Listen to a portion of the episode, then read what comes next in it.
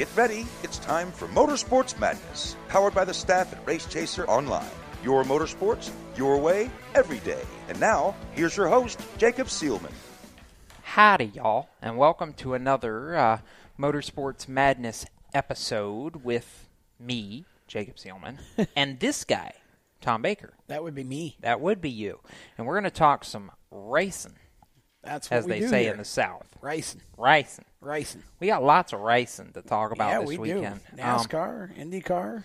well, most particularly, and perhaps one of our favorite parts of the show, modified.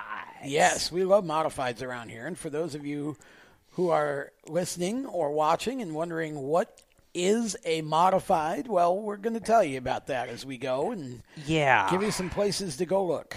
My argument would be if there's somebody that pays attention to us that doesn't know a modified, they need to be educated real quick. Well, yeah, keep in mind we have a worldwide audience. I know. And, uh, I- I- so I- I'm this is a good opportunity Yes. to showcase modifieds to a lot of new people. I'm giving everybody a hard time. Yes. We love modifieds, and we want you to love modifieds Exactly. just as much as we do because they're awesome. And we're going to have two of them, their drivers, on tonight. One of them is Timmy Solomito, who did not have the season that he wanted to have last year and is trying to make it better in 2019. The other is the guy who definitely had the season he wanted to have because he won the championship last year in Justin Bonsignore. And we're going to hear from both of them as this show goes on. And I think Justin's going to be particularly interesting because it wasn't until after Myrtle Beach that he kind of stepped on everybody's throats. And I know he Yes. wants a win in that race uh, in Myrtle Beach in the worst way. Sure does. Well, and, Myrtle Beach is a Myrtle Beach is really the perfect place to start the season. It's a neutral track, and uh, It's a tire eater, which makes the racing Oh fun. yeah, it's definitely a cheese grater. So an opportunity for these guys to uh, to practice tire conservation and uh, just have a good time in a, uh, one of our bigger destinations in the nation here. Absolutely. Myrtle Beach is always a destination, so it's a great way to start your racing season It because really it's still is. snowing up north where a lot of them are Yeah. located in New England. Yes, a lot of them are trying to come to Myrtle Beach to escape Yes. the snow for a few weeks, which is really good. So uh, we'll look forward to talking about the modifieds as the show goes on. As Tom mentioned, we'll also talk NASCAR and IndyCar and all sorts of fun things. F- NHRA, some yes, F1 some stuff out F1. there. There was some news regarding that as well that we'll get to as this show goes on. Right now, though, we're going to nod off to a break. When we return, Motorsports Madness rolls on. You own a performance car and you know how to drive, but you want to learn real performance driving. Well, Bunky, get that car off the street and onto the track. Summit Point Motorsports Park, the Mid Atlantic's premier road racing facility, located just over an hour from D.C. in nearby Summit Point, West Virginia, is the place to go.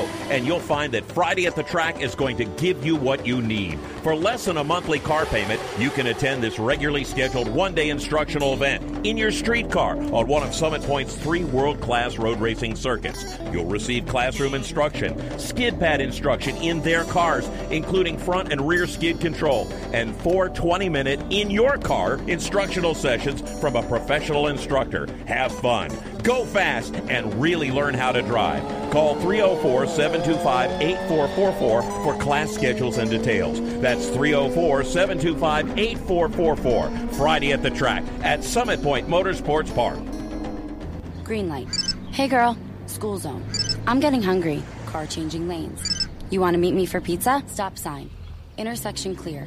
Yeah, street. Pizza sounds good. Ballin Street? Girlin Street! It's hard to concentrate on two things at once, like texting and driving. Stop the text, stop the wrecks. How will you stop texting and driving? Tell us at stoptextstoprex.org. Brought to you by the National Highway Traffic Safety Administration and the Ad Council. Here's an important message from RAD and this station.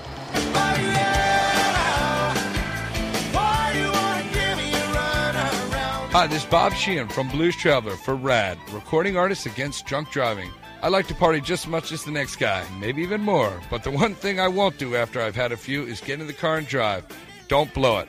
Always choose a designated driver. Remember, music lives, and so should you.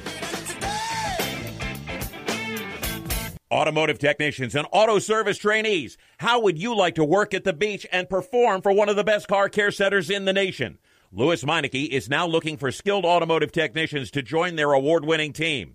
If you're a gearhead that knows his or her stuff or a young up and comer that has the motivation and drive to succeed, then you need to make this call today. 302 827 2054. Lewes Meineke Car Care Center, located in beautiful Lewes, Delaware, offers a highly competitive compensation plan, great benefits, a flexible schedule, and did we mention that you're going to be working at the beach? Plus, there's a signing bonus for the right candidates. Technicians must be ASE certified and have a minimum of six years experience. Beginners advance at your own pace in one of several entry level positions. But whatever you do, don't wait. These jobs will go fast. Call Tim at 302 827 2054. That's 302 827 2054. Lewes Meineke Car Care Center. Rev up your career. This is Anthony Alfredo for the Performance Sports Network. Now back to the show.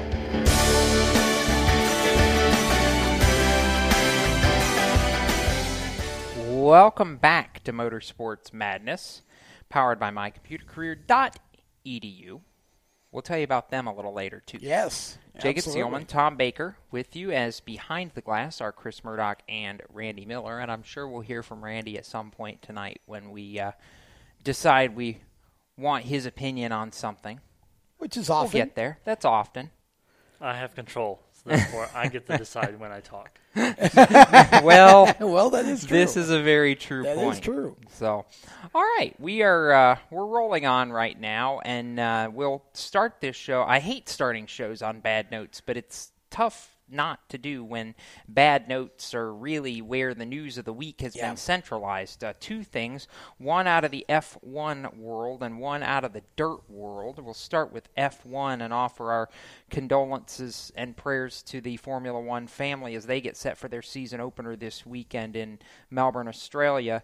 Um, Charlie Whiting, the longtime Formula One race director, passed away uh, very unexpectedly yesterday morning of a pulmonary embolism at 66. Uh, he had just done the track walk for this weekend's Australian Grand Prix, and just just unfortunate. I think Tom, you know, when you see someone of Charlie Whiting's stature leave us so suddenly, it's been amazing to me to see all the tributes, all the kind words, and just the impact and legacy that he's left behind in all the things that have been said about him from the teams to those who have worked in F1, even to some fan comments that I've seen. Just, you know, it, it the magnitude of what he did for that sport and for the FIA was so much more far reaching than I think any of us, maybe here in the States, ever realized. Well, and I think you said it exactly right. Impact. You you measure somebody's impact by the reaction that, um, and it's uh, it's always it's always hard to lose someone, and, and Charlie was a big part of the F1 community, but also a big part of the motorsports community in general, and very widely respected. So. Uh, certainly, our thoughts and prayers are with his family and the F1 community, as you said. And uh, our prayers also out to the dirt late model community right Yes. now as uh, some news coming out just before the live airing of this show began that Scott Bloomquist was involved in a motorcycle accident that has left the National Dirt Late Model Hall of Famer in the hospital. We do not know the extent of any injuries. We don't know the extent of the crash or where it happened, what caused it right now. All we know is from a limited statement from the team that Scott is in the hospital and he will be out of action indefinitely when it comes to dirt late model competition, which you know he had just come off a pretty solid speed weeks in in Volusia. So uh, you know, not the news that anybody wanted, and he's not voluntarily missed a Lucas Oil Dirt Late Model Series event since 2013. Uh, he was suspended for one non-points race back in uh, back earlier this season, Yeah. but he's not missed a full points race with the Lucas Oil Tour, you know, in six years just about. So this is going to be really weird considering they go to Atomic Speedway in Ohio this weekend to open the Midwestern portion of their season, and for the first time in a lengthy amount of time, Scott Bloomquist will not be in the field. Whether you like him or you don't like him, he made you pay attention, and I think that's the impact that you know when we saw it the last time Scott was suspended after the uh, issues that he had at Eldora during the Dirt Late Model Dream. You know, regardless of fans' thoughts on Scott Bloomquist, they wanted to see him in the field, whether because they were rooting for him or Well- they wanted to root against him. Well, uh, you know, and that's just the thing. I mean, Scott has certainly had a legacy of accomplishment, and you know, he uh, he's never shied away from controversy.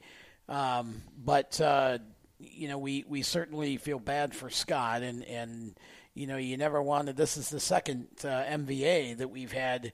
In the last uh, couple of weeks, uh, first Yeah, Tanner Thorson's Thorson still healing and up. now Scott. So uh, uh, all the best to Scott and his family as um, as he heals, and uh, hopefully, Mm-hmm. you know, you first want to be able to get him back hundred percent, Right. You know, the race car can Right, come later, but Again, yeah. certainly tough news for about Scott. Yeah, the race Sure. car is always secondary in situations Yeah. like this. So we uh, Yeah. certainly wish well to the Bloomquist family and friends, and our thoughts and prayers are with the uh, the Whiting and F1 families uh, right now as uh, they go through this weekend. The actually the uh, race director for Formula One this weekend is going to be the deputy race director of the Virgin Australia Supercars Championship, which is running as the support series Yeah. this weekend at Albert Park. So, ah, a lot of bad news, and I want to turn the turn the conversation to some good news. Yeah, let's do Um, that. You know, we've got a lot of racing coming ahead this weekend at Auto Club Speedway. There's been a lot of conversation about what we might or might not see. One thing we do know we'll see regardless is that Kyle Busch is going to have two shots at collecting NASCAR National Series win number 200, and that's another subject that's been very polarizing over the past week or so, as he, you know, even a couple weeks as he's inched closer to that 200 mark. I agree with what both Kyle and Richard have said on the subject. You can't compare Kyle's 200 wins versus Richard's 200 wins. No. It's apples and oranges.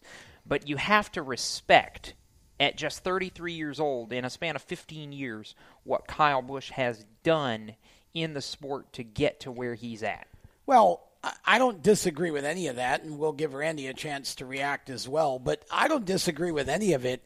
Uh, ex- my my whole way of looking at this is that it's, it is an apple and an orange. Richard Petty is the all-time winningest Cup Series driver. Mm-hmm. Now you could argue all you want about well, he raced more times a week, he raced dirt track races without full fields, blah blah blah blah blah, whatever. He's the all-time winningest Cup Series driver. So mm-hmm. Kyle Busch has won 200 total races. Each, in their own way, is an accomplishment that's an anomaly and likely will never be done again. And here's why. Obviously, nobody will ever top Richard Petty's 200 win um, Cup Series career. There's just not enough Cup There's races not enough Cup now. races. Nobody races long enough to do that Right. but and and nobody will ever win 200 races across all three series again in my opinion because NASCAR has restricted er, restricted NASCAR has restricted the number of races that you can run in a season in the lower series in the beginning of Kyle's run with all of this you didn't have any limits Right. so you know, in in in my uh, opinion, I think each accomplishment is really worthy in its own way, and probably will will never happen again. In terms of how does Kyle compare to to Richards? Um, here's my thought. Kyle won a good bunch of those truck series, especially Xfinity series races with Cup equipment. And, you know, obviously he's got a lot of resources other teams don't have. To me, it's sort of like Brett Favre or Tom Brady going back playing college ball and then saying, well, how many total games did they win across high school, college, and the pros? Um, so I don't want to diminish it, but I also don't want to overstate it. I think Kyle Busch's defining legacy is yet to happen, and it's going to come in 10 years or so if he keeps racing and can keep his, his winning pace up. He's going to win more races than David Pearson. He's going to have at least 106, second all time on the Cup wins list. That's going to be what we remember Kyle long term for, not how many truck and Xfinity races he won. And to me, Randy, that's that's remarkable to even think about. In all honesty, that uh, you know we I don't think any of us thought that anybody would even get close to Pearson, and then Gordon did. So it, Right, right. G- Gordon, you know, when he got to 93, everybody was so excited, and he was able to get to 93 before he retired. But Kyle Busch is only 33, so Right. he's got Yeah. A good 10 years to go. But I, I feel like that, this, that he's going to be the theme of the night. So my answer to every question from the rest of the night is Kyle Busch. Everything's great. Uh, yeah, exactly. Or, Every- or we Everything's great. It's all great. we could do his response to Jeff Gluck. Whoop de damn do. That's exactly right. that was one of the classic Kyle Busch It really lines was. ever. Yeah. and he need the- yeah, we're that that one's good. That one's going to stay for a while. Yeah. So with all of that, we're going to get ready to step aside when need we return. audio. Yeah, more motorsports madness still to come. We got a lot more to talk about. Stick around. We continue with the program right after this. Do you love the sound of high revving motors and the smell of burning rubber? Do you want to get your car sideways right at the ragged edge of control? If you've always wanted to try drifting or learn to improve your drifting skills, Summit Point Motorsports Park, the Mid Atlantic's premier motorsports facility, has the expert instructors and the specialized track to teach you how to drift and the skills necessary to drift competitively. From skid pad to open sessions, Summit Point Motorsports Park has the safe and open environment that allows drifters of all skill levels, new to intermediate, to get sideways and smoking. With a focus on safety and the skill set necessary to drift competitively, Summit Point Motorsports Park's Drift Nirvana is just the thing for you. Call for your reservation today, 304 725 8444. Or for more information, go online, summitpoint-raceway.com, or you can email them at office at bsrinc.com. Drift Nirvana, getting you sideways the right way. HMS Motorsport is the leader in motorsport safety. HMS serves the majority of Monster Energy NASCAR Cup, Xfinity, Camping World Truck, IndyCar, and IMSA WeatherTech teams, as well as countless SCCA and club level racers and driving enthusiasts throughout North America. Featuring world renowned brands like Schuberth helmets, Schroth belts, Adidas suits and shoes, Lifeline fire systems, and even Racecom radio kits, HMS has the right product for your type of racing and your budget. Their representatives are experts on only one thing making your track driving as safe as possible. With locations in Mooresville, North Carolina, and Danvers, Massachusetts, the HMS staff is always ready to take the time to help you find the right product for your safety needs. Don't settle for second when it comes to motorsport safety. Stop in to HMS Motorsport. Visit them on their website at hmsmotorsport.com or send them a message on Facebook and tell them the folks from PMN Radio sent you. What an awesome game. What's up with your car? I don't know. It won't start. How are we getting home? Chill. My parents signed me up for the roadside assistance from Lewes Meineke. It was free with my oil change. They'd come and get the car started or get us home and tow the car to the shop. Good to know. With my driving, my parents never know what to expect. When you join the Meineke Car Care Club with a $35 preferred service, you get four free months of roadside assistance, including tire change, battery jump, lockout service, towing, and more. Contact Lewes Meineke, located on Route 1, or call 827-2054. When do you think of a plumber? Like most people, even if it's an emergency, you can be confident about who will arrive to help you. For quality and reliability, count on someone you can trust. Call on the plumbing services of Hague Quality Water of Maryland. Plumbing doesn't have to be an emergency. We handle all kinds of preventative maintenance too. Hague Quality Water of Maryland is family owned here in Annapolis since 1993. For a refreshing choice, call us at 888 84 Water or visit us online. COPD, chronic obstructive pulmonary disease, is a lung disease that robs people of their ability to breathe. As many as 24 million Americans suffer from COPD, also known as chronic bronchitis or emphysema, and half of them don't know they have the disease. If you or someone you love is over 35 and has smoked more than 100 cigarettes in their lifetime, visit driveforcopd.org and take the screener, then take that to your doctor. I'm Jeff Stoltz, and I drive for COPD. Hi, I'm Sheldon Creed, and you're listening to Race Talk on Performance Motorsports Network. Now back to the show. I kind of dig that music for Sheldon Creed. Sort of, uh, you know, it's Jimmy Buffett like, kind Yeah. of, you know, or Well, Sheldon's a California kid, yeah, so it kind of works. It Yeah. kind of works. Just you know, thinking about a parrot and yeah, you know, something an like island. that. Motorsports Madness. Jacob Seelman, Tom Baker, uh, Randy Miller, and Chris Murdock are hiding back in the rafters somewhere. Yeah, they're uh, in the tech shed. I almost reached the Murdock just jumped. even- Murdock just jumped up towards the ceiling off camera. Chris That's has funny. to jump to reach the rafters. I do not.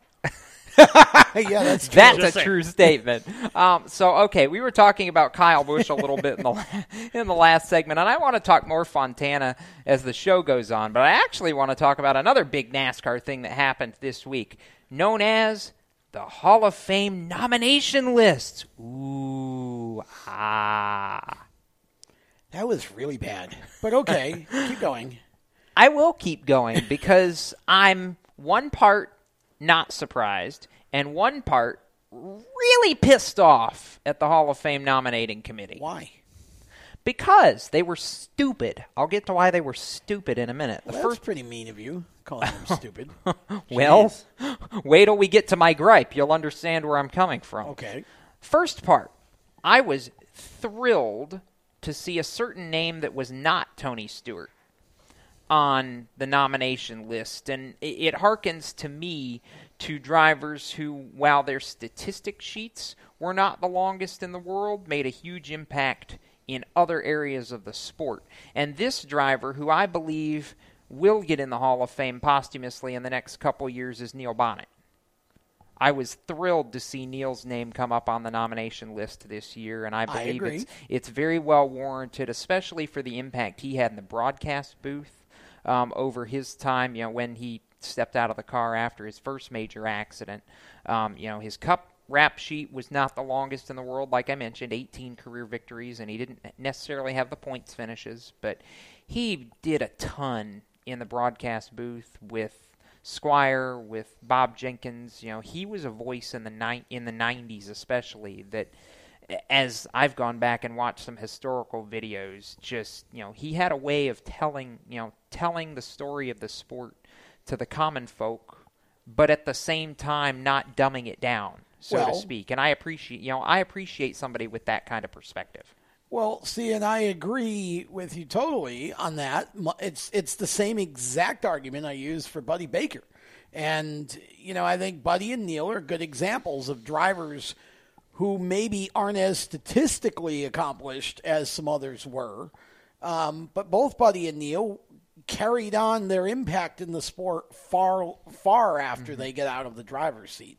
And of course, Neil went back and Right. you know, unfortunately, uh, lost his life in a racing accident. So um, tough. Uh, it, that was a tough loss because Neil was he was your consummate country boy. Yes. You know, and and Buddy was a, a southern gentleman too, but you know, two very different styles. Buddy was kind of funny and entertaining and, and gregarious, and Neil was just sort of laid back. Mm-hmm. He was. Neil reminds me. Neil and Andy, Andy Petree in in the broadcast booth are about the same. The two of them remind me of each other. Yeah, absolutely. So I want to go around the table on this next point, and I think it's uh, it may be a unanimous decision here. We'll see. Of course, we all knew that Tony Stewart was going to end up on the nomination list this year. It's the first year Yeah. he's eligible. So my question is not if you know or when he's going to get in. It's quite simply this: Is Tony Stewart a first ballot Hall of Famer and gets in in May, Chris?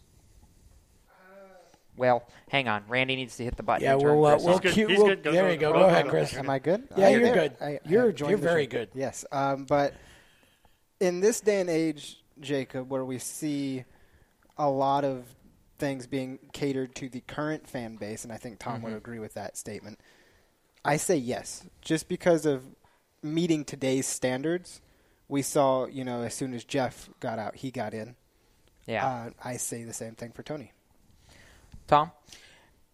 Again, by the by the process we have, of course.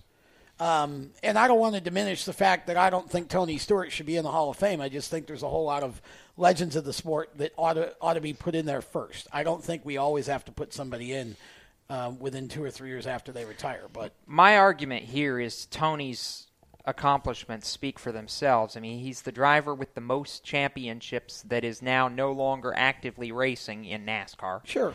That is not in the Hall. He's got the most wins of any driver not active that's not in the Hall.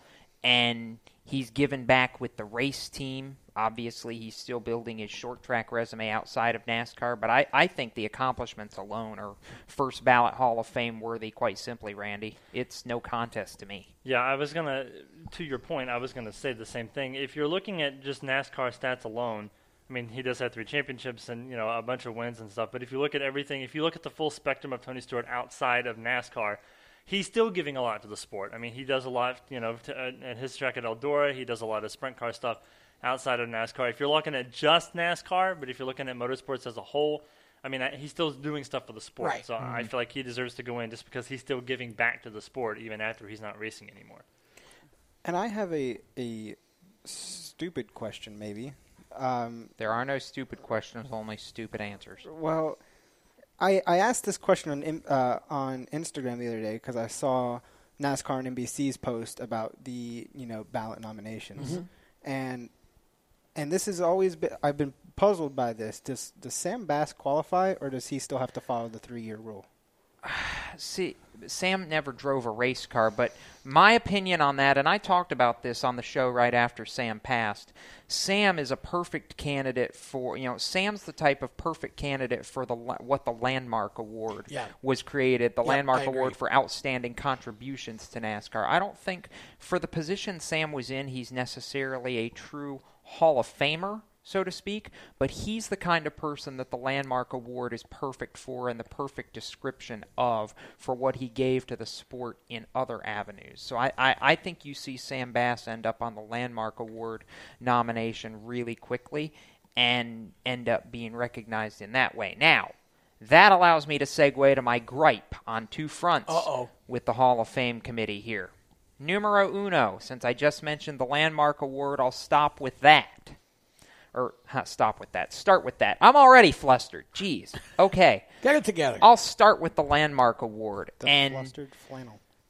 I don't normally agree with Jenna Fryer, but I'm going to give Jenna a lot of credit here. Jenna, I agree with you on this because you used a word that I feel wholeheartedly right now. I'm embarrassed by the NASCAR Hall of Fame nominating committee. I did not think with the way the system was that we could have drivers or other dignitaries knocked off their respective lists once they were on there. I thought the process was only to replace one, you know, once somebody was honored with an award. Well, this year has proven that's not necessarily true because for the Landmark Award, we've bumped both one of my heroes and mentors, Barney Hall, the late Barney Hall, and Janet Guthrie off the nomination pool for the Landmark Award this year. Neither of them are eligible in the five oh, for the Landmark Award this year. That'll Why? strike a nerve with Tom. 'cause It, he's- I, I, no reason has been given yet, and I don't know that we're going to get one instantaneously. But regardless, in an Who age replaced them? That I'm going to have to look up real quick. I, I I'm sure have I don't have this front of me. entire list 'Cause memorized. I, Jacob. Come I, on. I You're know slipping. if anybody I know, in this room knows Tom as well as all of us do, he's a huge Janet Guthrie fan. So Well, I feel like you know, I, I mean, I, I feel like that if you're, I, I feel like Janet was is worthy of the Hall of Fame only because she was the first female Yes. to legitimately um, go out and run competitively, and she Yeah. did it in equipment that wasn't nearly as as good as the drivers she was running against in that era. She she came in at a time when females running stock cars were lar- was largely discouraged. Yes. Um, let's put it nicely like that. And so my argument for her would be you need to put her in there for not for her stats necessarily, Mm-hmm. But for what she had to overcome and and how Yeah. she carried herself. Now, Barney Hall, I don't think there should even be a question mark. I don't know why NASCAR did somebody just mess up. I don't know. Now, so to answer the so answer the question, the three new I don't know who the third Landmark Award nominee that got bumped was, but the three new Landmark Award nominees that uh, were not returning names were Edsel Ford II, Doc uh, Doc Mattioli, Dr. Joe Mattioli from Pocono Raceway, and Mike Helton. Okay. And I know that Janet Guthrie and Barney Hall were two of the three landmark nominees from last year that did not return. The two returning landmark nominees are Alvin Hawkins and Ralph Seagraves. So we believe, apparently, that Dr. Mattioli, Mike Helton, and who was the other Edsel one? Ford the second. Edsel Ford the second. Do you want to explain to me why he gets on there and Barney Hall and Janet Guthrie don't? I mean, So, Helton eh, I kind of get. Ford. but- Ford the second was the pioneer of the of the Ford Motorsports program when it was eh, back in the formative days of NASCAR. is the That- guy from Chevrolet. Is I don't is know. he going to be? I mean, I, I guess I'm I'm just wondering where the I'm wondering where the line of thinking is. here. Yeah, I'm not sure where the it. line is there. Um, we, we so need to talk more about that. I, I think that's, yeah, we need to talk more about call that. stupid. I just think that's I know. So I hate, and I didn't even get to my gripe about the actual Politics. Hall of Fame nominee that got bumped off the list. We'll get to that a little later in the Oh. show. We have to, yeah, we have to interrupt this Hall of Fame discussion for a few minutes Let's talk to modifieds uh, talk some corner. modifieds around the corner. We will do that with a driver out of New York who has been a uh, frequent guest to this show. We'll say Timmy Solomito is going to join us in the next segment to talk about getting back on the right foot with his modified program at Flamingo Motorsports and trying to chase the uh, part of his resume that is not quite there, which is a championship. He's been second, but he wants the big trophy. He's hoping to get that this year. So we'll hear from Timmy Solomito coming up as Motorsports Madness rolls on. I'm Jacob Seelman. He's Tom Baker, and we will be right back.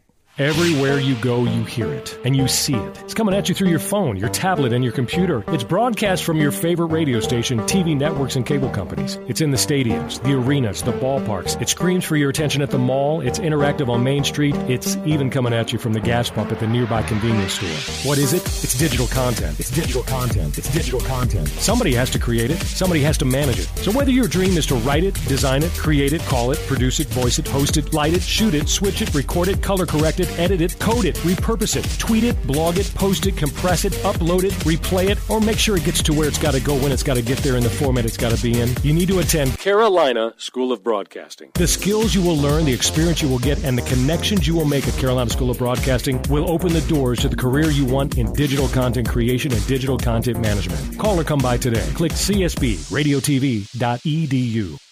Parents, your son or daughter has had their license for a while now, but you want to make sure they're prepared for any situation they may face on the road. High school driver's ed doesn't teach them to drive defensively.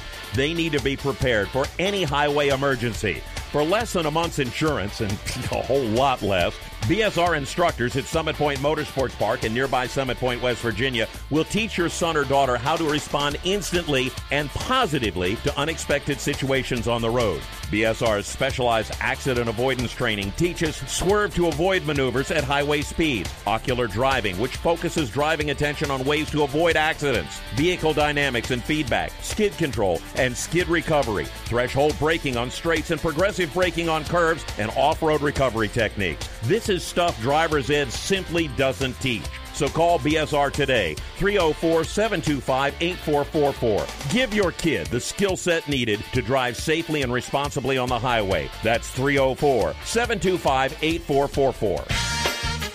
This is a test to find out if you know it all when it comes to children. Name one of the leading killers of U.S. children age 1 to 13. What's the best way to protect children in a car crash?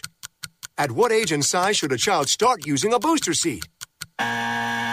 Don't assume you know it all when it comes to car seats for your child. Go to safercar.gov slash the right seat and know for sure. Brought to you by the National Highway Traffic Safety Administration and the Ad Council. Hi, I'm Jesse Love, and you're listening to Race Chaser Radio. Now back to the show.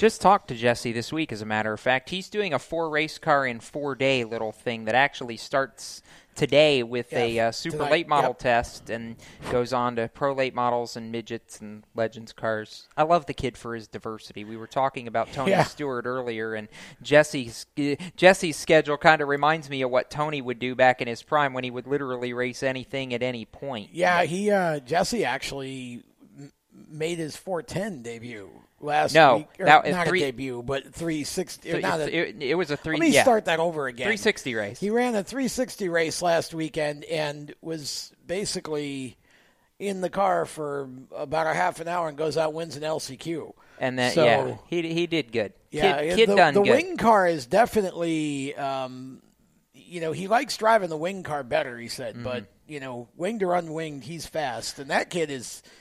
He's just all over. Yes. He's, he's going to be. Uh, he's going to run about seventy-five races this season. So He's crazy. Yeah.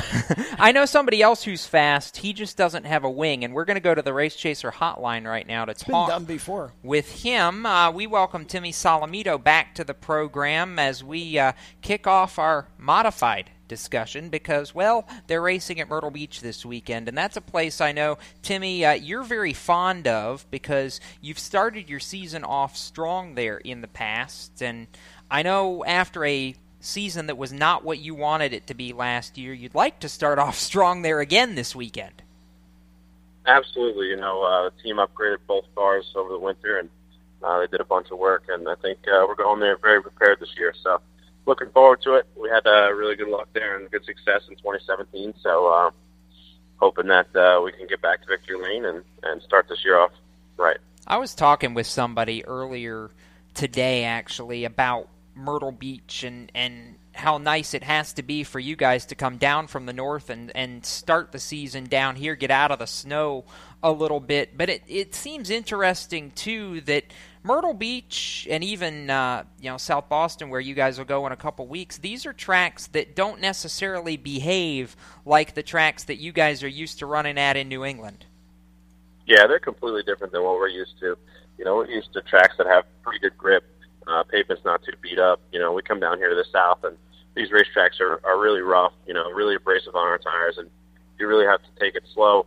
Not really just race your competition, but you got to race the racetrack. Um, you know, it's it really comes down to strategy and, and who has the best tires at the end. So uh, it makes for an interesting race. You know, there'll be guys that'll be killing themselves in the beginning of the race to go up there and lead and try and get track position, and there'll be guys that'll fall to the back and kind of ride, hopefully be there at the last 25 laps when it counts. So uh, it makes for an interesting race for the fans. And uh, I think it's going to be exciting this this uh, this week down here at Myrtle Beach. I think there's a lot of good cars, a lot of guys that could win the race. So, um, you know, it'll it'll definitely spice things up to start the year off. And uh, I'm excited to get to South Boston in a couple weeks too. You know, we haven't been there at all, and uh, looks like a really cool track and really nice cap facility. So it'll be interesting. Timmy, um, we're, we normally have you on our, our sister show, the Stock Car Show, on Monday nights. Um, this show here has a very, very large worldwide audience who may not all be familiar with NASCAR modifieds as a division. Um, can you sum up what a NASCAR modified is and what it's like to drive one for those fans who are not uh, necessarily acquainted with a division that Jacob and I both happen to love almost more than anything else? Yeah, absolutely. It's probably the best looking race car you'll ever see, besides maybe a dirt midget or something. But uh, it's low to the ground. Got a, a two inch ride height on the left front, and uh, everything's slammed down on the ground. We got 15 inch wide uh, slick tires, you know, open wheeled, and 600 plus horsepower. So car doesn't weigh too much, 2,600 pounds, so it really accelerates up off the corner. Uh, we got big old Nerf bars on the side of them and on the front front end that uh, you know we do some pushing around with, especially when it comes to a short track. So uh, a lot different than a super late model or, or you know a cup car or anything else that most fans that are probably listening watch. So uh, if you do get a chance, be- sure to tune into uh, NBC Sports this year um, or, or uh, race uh, Fanschoice.tv. Fa- Fans That's Choice amazing. TV. Yep, certainly we'll be on there. So uh, be sure to check them out. Pretty exciting racing. Uh, a bunch of blue collar guys, you know, that work a 40 hour work week, uh, like to go to the racetrack on the weekends and beat up on one another and hopefully make a good race for the fans. So makes it exciting and, uh, you know, it's all about bragging rights. Well, and for those who aren't acquainted too, Jacob, Richie Evans, mm-hmm. i if, if NASCAR fans who remember the name Richie Evans, he was one of the, the, the best ever at NASCAR modifieds. And so, yeah, that, um, that definitely can be something that uh, somebody does some research on. Just go to the NASCAR.com website and, uh, and search home tracks, and uh, you'll, you'll be able to find the modified tour and read all about them and see pictures. Indeed. Now I want to go back. You since you brought up uh, the fans' choice um, bit there with Timmy. I want to ask Timmy now because I, I, actually spent some time with Ryan Preece right after this was announced uh, Atlanta weekend, and Ryan looks at me and goes, "This is this might be the best thing that's happened to the modified division in yeah. a long time." So I'm curious your thoughts, Timmy, on Fans Choice carrying every modified race and, and the the opening up of the division to be able to be seen now by a larger fan base than you guys have ever had before. Yeah, it's huge, you know, especially for our series. Uh, gets us out, in, you know, in front of people that, um, you know, might not be able to make it to a race or might not be able to watch them. It's great for our sponsors and our teams. You know, it gets us out in the limelight and, and gets people to, to see what we're all about. So, um, I think it's going to be exciting for everybody that's uh, not only watching, but even the drivers that are involved in it. You know, so um, definitely a cool thing that they did, and, and hopefully they'll have a really good uh, support from everybody, and, and everybody can watch and, and tune in when they can't make it to the racetrack. What do you remember now? Circling back to Myrtle Beach a bit, what do you remember from the win a couple of years ago? Because uh, I was down there for that one, and I remember you and I talking after the race that it was kind of different than I think we all expected it to play out. It certainly worked out in your favor, but what do you remember from that race and kind of how the day played out? Um, basically, you just can't you can't really go by by speeds and everything. You got to basically dial your car and be really comfortable. Um, you know, long run speed. Um, you know, you can't really look for that raw speed. You know, and, and putting a number up on top of the chart or anything like that. You basically got to, you know, you really got to tune your car for yourself to be comfortable at the end of the race. Um, you know, when the tires are wearing down, um, and basically just race the racetrack. You can't really race a competition. You got to get in a in a good position, get good track position, uh, be smart about saving your tires, uh, and, and get really good feedback for your crew. So on the pit stops, you can make the right adjustments and and basically pit as lit as you possibly can to get the tires and try and make a mad dash to the front. I mean, a couple years ago when we won we were actually sitting, I don't know, seventh or eighth, and we just kept getting caution after caution, it was eating up, you know, laps under yellow, and I, I thought we're never going to make it back to the front at this at this rate. Um, you know, a couple lucky breaks, and we found ourselves on the outside, um, you know, running second with a green white checker, and ended up, you know, having enough tire left to, to take home the win. So um, it's really a chess match. It's uh, it's a huge strategy deal. Kind of, uh, it's almost, I mean, basically you take, you know, chess and roulette and mix them together. You know, it's, it's basically just a, it's kind of a gamble. You know, you, you're just out there and it, you got to be lucky, got to be in the right spot. There's a lot that plays into it, so it makes it exciting for everybody that's watching it. Um, you know, hopefully we come out with the best strategy and, and the most tires at the end to put in victory lane. Do you enjoy strategy races like that, or do you prefer the style of racing from from up in New England and, and Long Island, where you're from, where you get to root and gouge a little bit more, and it puts it more in the driver's hands? Uh, this is cool because it's something different. You know, we don't get to do it. Uh, you know, we do it maybe once or twice a year. So uh, this is definitely different for all of us. The first year I came down, I loved it. Obviously, we won, and then last year it bit us. We didn't get the last tire on, and we finished 13th. So um, I hated it that day. You know, so it's it's kind of a catch twenty two. Um, I mean, I love the I love the hard nose racing. You know, drop the green flag and, and run as hard as you can, and the fastest guy wins or, or runs really well. So it makes it tough to come down here when it's a strategy race and just be smart, try and let it all play out and, be there at the end. But um, you know, you got to be good at both of them. You got to be able to play the mix and, and be there at the end. So um, I, I do enjoy this battle racing, but sometimes I, I like the uh, hard nosed short track racing as well. You mentioned the team has gone to work upgrading the cars from where you guys were at the end of last season. I mean, talk a little bit about what the off season's been like for you, for Eric Sanderson, for Sly, your crew chief, and just you know what what you guys have done to get this team back to where it was. Because I I know you and I talked about last year being a huge motivator for you guys because that you know where you guys ended the year is not where this team is used to being. Yeah, absolutely. You know, we we went from you know running front, winning races, and uh, contending for the championship. The last year, just struggling um, you, you know, even to come home with top fives and top tens. So uh, we knew at the end of the year, you know, we knew three quarters way through the year that we were just struggling, and, and we were starting to come up with a game plan. Then, you know, uh, the team just said we all sat down. We said, what do we, you know, what do we need to do? And we all agreed, you know, that it was time to upgrade the equipment. We were running on some older frames, you know, 2013s and 2014s. So um, you know, we upgraded the cars, upgraded the motors. Uh, you know, the team went to work, and, and we got uh, two brand new Troyer TA3s. Uh, we went down to just Smyrna a couple weeks ago and, and tested TA3. Found out a lot of a lot about the car, and uh, more importantly, we had some pretty good raw speed. We qualified third, three out of the five nights, and fifth and sixth. The other two nights ran up front, led some laps. So um, that was all exciting stuff. So if we got everything together and all our ducks in a row, I think uh, I think we'll be back up front and hopefully battling for for wins and, and contend for top five. So um, the guys have been working really hard in the shop building two cars, and and uh, you know we ended up selling the other two cars that we had. So um, they've been working pretty hard to build two brand new race cars, plus keep everything in line, everything organized. So um, hopefully it'll all pay off for the guys, and and uh, we can get them back out front, back of victory lane where they used to be.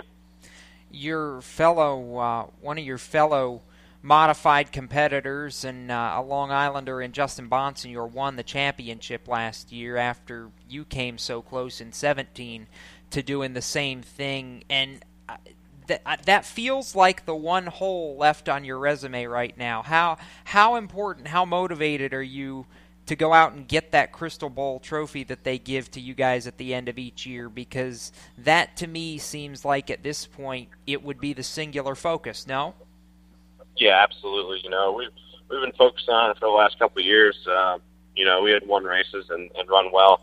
Uh, just couldn't put it all together. In 2017 we came so close missing it by six points and winning five races that year. You know you don't have years that you win five races and and missed the championship by six points, but we did, you know. So um, it's a motivator, especially after last year struggling and, and not having speed. You know, as a driver, you start thinking, you know, maybe maybe it's me, maybe it's something that I lost, but uh, you know, to go down to Florida in the beginning of this year, have speed.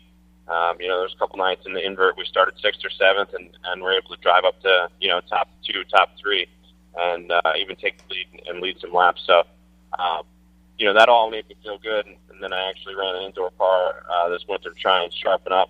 And, uh, you know, I think that's helped me a bunch too. So, uh, driver's feeling good, got some confidence back. I think, I think it's going to be, uh, all good stuff for 2019. Got about uh, 30 seconds uh, to hit your sponsors and anybody you want to thank. Yeah, first and foremost, Eric Sanderson. I mean, uh, stuck behind me. This is we're going on our fifth year together. Um, he's he's never never questioned me as a driver, never had any uh, anything to, bad to say. You know, the car gets wrecked, comes over, he says, "Ah, it's job security. We'll go get him next time." You know, you can't ask for a better owner than that. Sly Saban, Jerry Murkowski in the shop, they're working their butts off, getting the car ready every week, and, and just uh, focusing on speed. And uh, all the crew members that just get us get to the track and help us out, and uh, you know, they're all volunteer guys, so makes it tough, but uh, they're there to win races, and hopefully we can get them back out front. Well, we're hoping so as well. Uh, we're going to say a quick thank you to Timmy Solomito for coming on to join us tonight because we got to jet off to a break. So we'll have more modified conversation coming up as this show goes on. Motorsports Madness continues in just a couple of moments. When do you think of a plumber? Like most people, even if it's an emergency, you can be confident about who will arrive to help you. For quality and reliability, count on someone you can trust. Call on the plumbing services of Hague Quality Water of Maryland. Plumbing doesn't have to be an emergency. We handle all kinds of preventative maintenance too. Hague Quality Water of Maryland is family owned here in Annapolis since 1993. For a refreshing choice, call us at 888 84 Water or visit us online. Here at Lewes Meineke, we're more than just your average car care center. Hey, it's Dave, your neighbor from Lewes Meineke. Whether you need an oil change, brakes, tires, or anything under the hood, we've got you covered. Take advantage of our free check engine light service as well. Yes, free.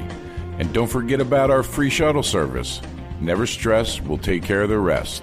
On with life. Give us a call at Lewes Meineke, 302 827 2054. Is your job sucking the life out of you? Wake up! You can do something else. Information technology. I know what you're thinking, but I'm not a math and science person. No problem, and no excuses. Because it's not rocket science, it's my computer career. Go to mycomputercareer.edu and take the free career evaluation today. You could start your new life as an IT pro in as little as four months. Mycomputercareer.edu, that's mycomputercareer.edu. Do you love the sound of high revving motors and the smell of burning rubber? Do you want to get your car sideways right at the ragged edge of control? If you've always wanted to try drifting or learn to improve your drifting skills, Summit Point Motorsports Park, the Mid Atlantic's premier motorsports facility, has the expert instructors and the specialized track to teach you how to drift and the skills necessary to drift competitively. From skid pad to open sessions, Summit Point Motorsports Park has the safe and open environment that allows drifters of all skill levels, new to intermediate, to get sideways and smoking. With a focus on safety and the skill set necessary to drift competitively, Summit Point Motorsports Park's Drift Nirvana is just the thing for you. Call for your reservation today, 304 725 8444. Or for more information, go online, summitpoint-raceway.com, or you can email them at office at bsrinc.com. Drift Nirvana, getting you sideways the right way. If you own a gun, you have a full time responsibility. When you aren't using it, be sure it can't get into the hands of curious children, troubled teenagers, a thief, or anyone else who might misuse it. Your family, friends, and neighbors are all counting on you. Remember, always lock it up. For more information on firearm storage safety, visit ncpc.org. This message brought to you by the National Crime Prevention Council, the Bureau of Justice Assistance, and the Ad Council. Hi, I'm Riley Herbst, and you're listening to Race Talk on PMN, the Performance Motorsports Network.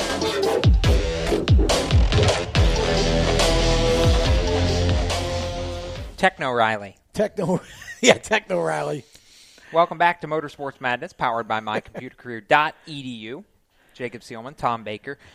Randy Miller and Chris Murdock are behind the glass, and Randy's been jumping in from time to time. We are just finishing up the first half of tonight's program, and we want to thank Timmy Solomito again for joining us on the Race Chaser Hotline during our last segment. We're going to hear from one of his uh, contemporaries, the reigning NASCAR modified champion Justin Bonsignore coming up in the second half of tonight's program. And Justin has not yet won at Myrtle Beach, and I know that's a uh, frontier that he would like to check off. Yeah, and by the way, we we talk about Myrtle Beach and modifieds, and that's coming up this weekend. If you're out there and you want to watch it, um, I believe Jacob, it's live. Is, gonna be, is it going to be live? We were mentioning that uh, FansChoice.tv has signed for every K&N East, K&N West, and Whelen Modified race this season. So no matter what what track the those three series go to, they will be on FansChoice.tv. And here's the best pri- the part about that: the price. It's free. Or as my friend Casey LaJoie says, free ninety nine. Yes, free ninety nine. Fanschoice.tv, and you can watch the. Uh, if you if you don't know what modified is, I mean it's it's going to be Saturday. What uh, are we in the afternoon start there? So, yes, late afternoon. I think five o'clock. Yeah, so somewhere t- tune in somewhere around three o'clock Eastern and and uh, just watch the, the coverage from there. So Saturday afternoon should be a, a great weekend, and, and that should be a fantastic race. It really should be. I'm very much looking forward to Saturday's race. It's always been a very peculiar race, but I think that's what makes it fun. Is Yeah. like Timmy said, you really don't know what you're going to get when you come to Myrtle Beach for a modified race. And that's just it's one of those things that just it's a wild card race, much It like is. a Talladega A lot of or- tire fall off. Just a lot of change from Mhm. the start of a run to the end. So, Yep. uh, short track fine at its finest. It's a half mile oval, very old, very historic. And uh, so, yeah, tune in Saturday afternoon at about 3 Eastern or so. Watch the rest, Yes, of, the, do it. rest of the event. Do it. I think 4:30 is the advertised start Oh, time, okay. so 4.30 a little Eastern. bit later. Yep. Fanschoice.tv. We'll take a break. We'll be back with more Motorsports Madness right after this. We're growing like crazy and need account reps who know their way around agencies, the internet, and social media. Got connections? Or do you know how to get to the decision makers? Are you fearless? We need you. Internet radio, or as we call it, wireless mobile radio, is rapidly becoming the place to be with almost limitless income potential. So contact us to get involved with the fastest growing professionally produced group of internet radio stations in the world. Your imagination is the only limit here. Call 717 749 0444. That's 717 749 0444. Or you can email us at scorpionradiogroup at gmail.com. You want to ask for Sue. Okay, so Sarah, I'm dropping you off at Emily's? Yep. And Josh, you're going to? Soccer, Dad. Soccer practice. Right. Oh, by the way, I just wanted to let you know when I pick you both up, I'll be wearing my short shorts. What? No! Yep, and my dorky dad hat, and I'm gonna do my dad dance for all your friends. They'll love it! Seriously? Why? Because I like my short shorts. Of course, I could be talked out of it if you guys would just buckle up your seatbelts without giving me a hard time. It's important to get your kids to buckle up for safety, no matter what it takes. And sometimes all it takes is your parental powers of persuasion. Okay, okay, we're buckling up. See, all buckled. Good choice. I'll just have to do my dad dance at dinner time. What, what? No! Do what you have to to make sure your kids are wearing their seatbelts, even on short drives. Never give up until they buckle up. A message from the National Highway Traffic Safety Administration and the Ad Council. Visit safercar.gov slash kidsbuckleup for more information. Strutmasters.com is the proud sponsor of NHRA top fuel driver Clay Millican. If you own a luxury car or SUV, eventually your high tech suspension system is going to fail. And when it happens, call or click strutmasters.com for an American made suspension conversion system that solves the problem for a fraction of what you'd pay at the dealer. And the only thing faster than the service you'll get at strutmasters.com is Clay Millican stomping on that loud pedal. Hi, I'm NASCAR driver William Byron. You're listening to Motorsports Madness on PMN, the Performance Motorsports Network. I like the rhythm of that background music. Yes. I'm a music guy, so I'm, I'm cool Me with too. that. Jacob Seelman, Tom Baker. This is Motorsports Madness, powered by mycomputercareer.edu. Randy Miller and Chris Murdock are over behind all the lights, camera action that we're looking at. Keeping us on the air. Yeah, doing a good job of it too. Yes. So, real quickly, while we're talking modifieds for a bit, and we're going to get to uh, Justin Bonsignore in a moment, but I looked at the entry list and I'm excited because I don't think we've ever had this many cars for a modified race at Myrtle Well- Beach before. 34 cars are entered for this deal. 34 cars and, and a really serious competitive list, including some Yes. names that haven't raced in a while coming back and some faces in different places, which no, is always fun. So we had uh, 29 cars for the inaugural tour race at the beach and 27 a year ago. So 34 is a market increase, and that's good. You've got, of course, Burt Myers in uh, Eddie Harvey's car. Um, you've got five ugh, multi-time champion, five-time champion Doug Coby, I think. I think I counted Yeah. that. Counted those Yeah, titles right. correct. Matt Swanson um, in the bowler car. That's going to be the interesting straw that could stir the drink there. You've got John McKennedy back and Tommy Baldwin's 7NY. Patrick Emmerling's coming down from New York. He I hasn't. love that. I love that too. I think that's very interesting, and maybe if they get off to a strong start, could we see Emmerling take a shot at the championship? You never know. We just heard from Timmy Solomito. You've got both Bonsignore cousins, Kyle and Justin, uh, taking a shot at it uh, down south. The Catalano brothers, Timmy and Tommy, Yep. uh, on the list. You've got Matt Hirschman, of course, in the PD Motorsports number 60 car, who's done everything at Myrtle Beach but win.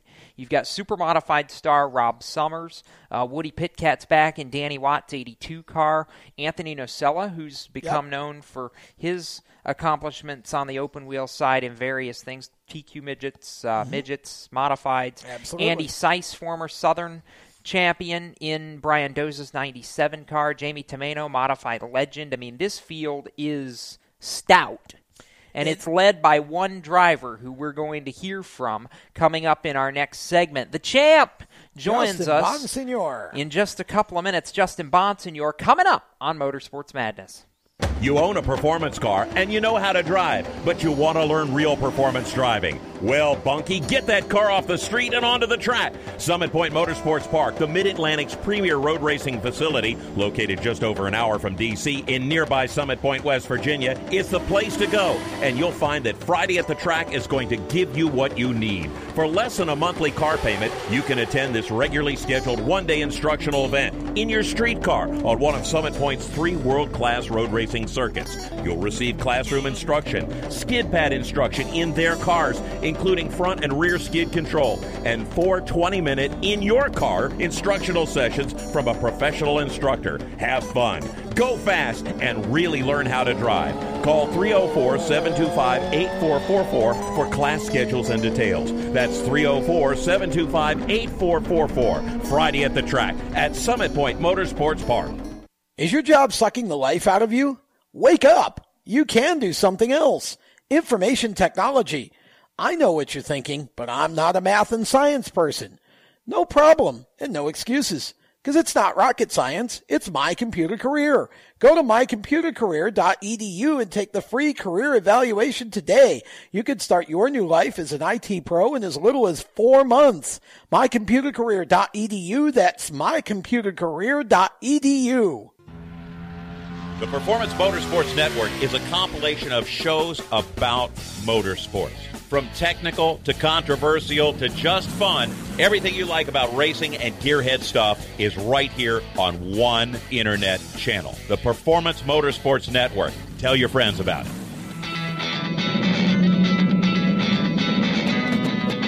Hi, I'm Reed Sorenson.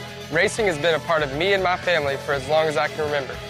I had to make tough choices early on to get to the top. It took hard work and dedication but it's those tough choices that help me prepare for challenges I would face as a cup driver. Make the right choices today and be ready for the challenges tomorrow. This message is brought to you by the U.S. Air Force.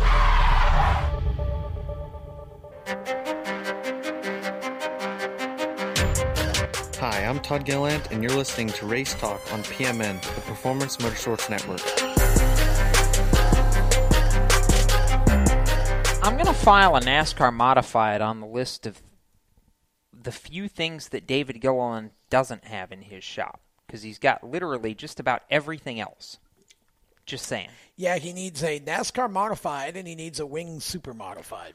Yeah. Just because. We are kind of partial to both of those. Yeah. Welcome back to Motorsports Madness, powered by mycomputercareer.edu. Jacob Seelman and Tom Baker still at this here table talking racing, while Randy Miller and Chris Murdock are keeping us in line. And uh, joining us on the phone line as we go back to the Race Chaser hotline now is another driver who uh, not only do we like having him on, but usually he ends up you know, either giving us crap or teaching us a thing or two during the course of his segment. Champ, welcome back. Justin Bonsignore joins us now, and that's the first time I've gotten to say champ since I think the end of the season last year at at Thompson. So I'm sure that's not going to get old for the next six months. Hey guys, thanks for having me on. Yeah, it's uh, been a nice thing to uh, to have uh, been called, but uh, I'll just go by Justin. It's a little easier. we'll give you that, and I imagine you're just as soon not worried about what happened last year anymore and ready to focus forward on what's about to happen this year and trying to defend that championship. Of course, it starts with the really the one thing that you didn't do last year, which was go to Myrtle Beach and win.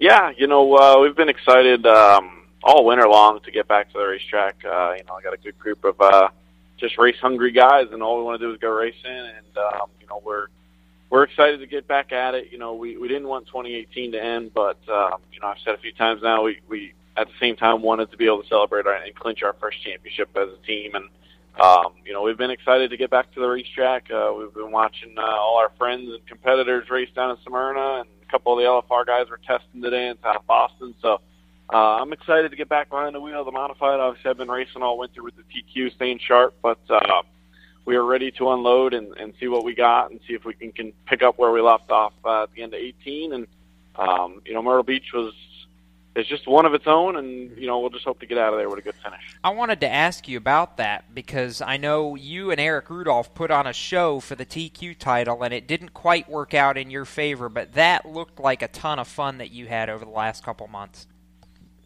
Yeah, TQ racing uh, is always always a really good time over the winter. It keeps uh, keeps me sharp. I'm not much of a gym guy, so uh, stay behind the wheel, keep my mind sharp. Uh, they'll definitely keep you in a little bit of shape as as uh, as tough as they are to run. So uh, I I had a good time all winter. We came up a little short. Um, we were in a uh, winner take all pretty much position on doing it the Saturday night uh, with uh, with our new Bobby Weber owned race car, but uh, got got caught up in a wreck. Well, got wrecked actually. Um, running third. Don't think we were going to beat Eric as it, as it was on Saturday night. We were better than him Friday and got the win, but he was definitely better than us Saturday. So would have been a tall order, but um, unfortunately got caught up uh, caught up in a wreck and ended our night early. But um, you know, like I said, it's uh, something to do with your buddies during the winter and, and stay sharp in the meantime. You were running in um, my home area up in Syracuse, New York, uh, for the grand finale. That was the first time they have ever run TQs in that new building. What was that? Uh, how did that work out? I think it went great. Uh, I really, I'll be shocked if they don't go back. I think that's going to become the uh, the third event that'll be a yearly event for the Sandhill series. So. Um, you know, we got Allentown and obviously Atlantic City is is tradition, but uh, that brand new arena that they built there, um, unfortunately, it was at the cost of the the dirt track. But um, you know, if we can get some type of race in there permanently again, it would be great. Oh, yeah. The arena is beautiful. It's brand new. They spent like thirty plus million dollars on the place. Um, it was a great event. You could unload your trailer right at the door. Uh, the doors were closed all weekend. It was warm for the fans. The fans could come right into the pit area. Um, it was a really a great layout, um, and I think they can build on it for years to come. So hopefully, um, we can definitely you know keep going back to that place. Uh, just from Long Island, it's a little bit of a hike. It's like going to the end of the earth for us. It's exciting. Okay, let's talk about Myrtle Beach a little bit because obviously, brand new season, brand new situation. You got the hot hand last year, won the championship. It seems like uh, this year going in, everybody's talking about you again, but this tour just keeps getting more and more competitive. We've got 34 cars set to go to the green over the weekend. Uh, what are you thinking? Uh, I, I'm confident in what we got. You know, obviously Ryan Stone with our LFR cars. Uh, they're going to come prepared. Ryan's Ryan's been fine tuning on them all winter long. Uh, we didn't go to Smyrna for that reason. We just wanted to be 100% prepared.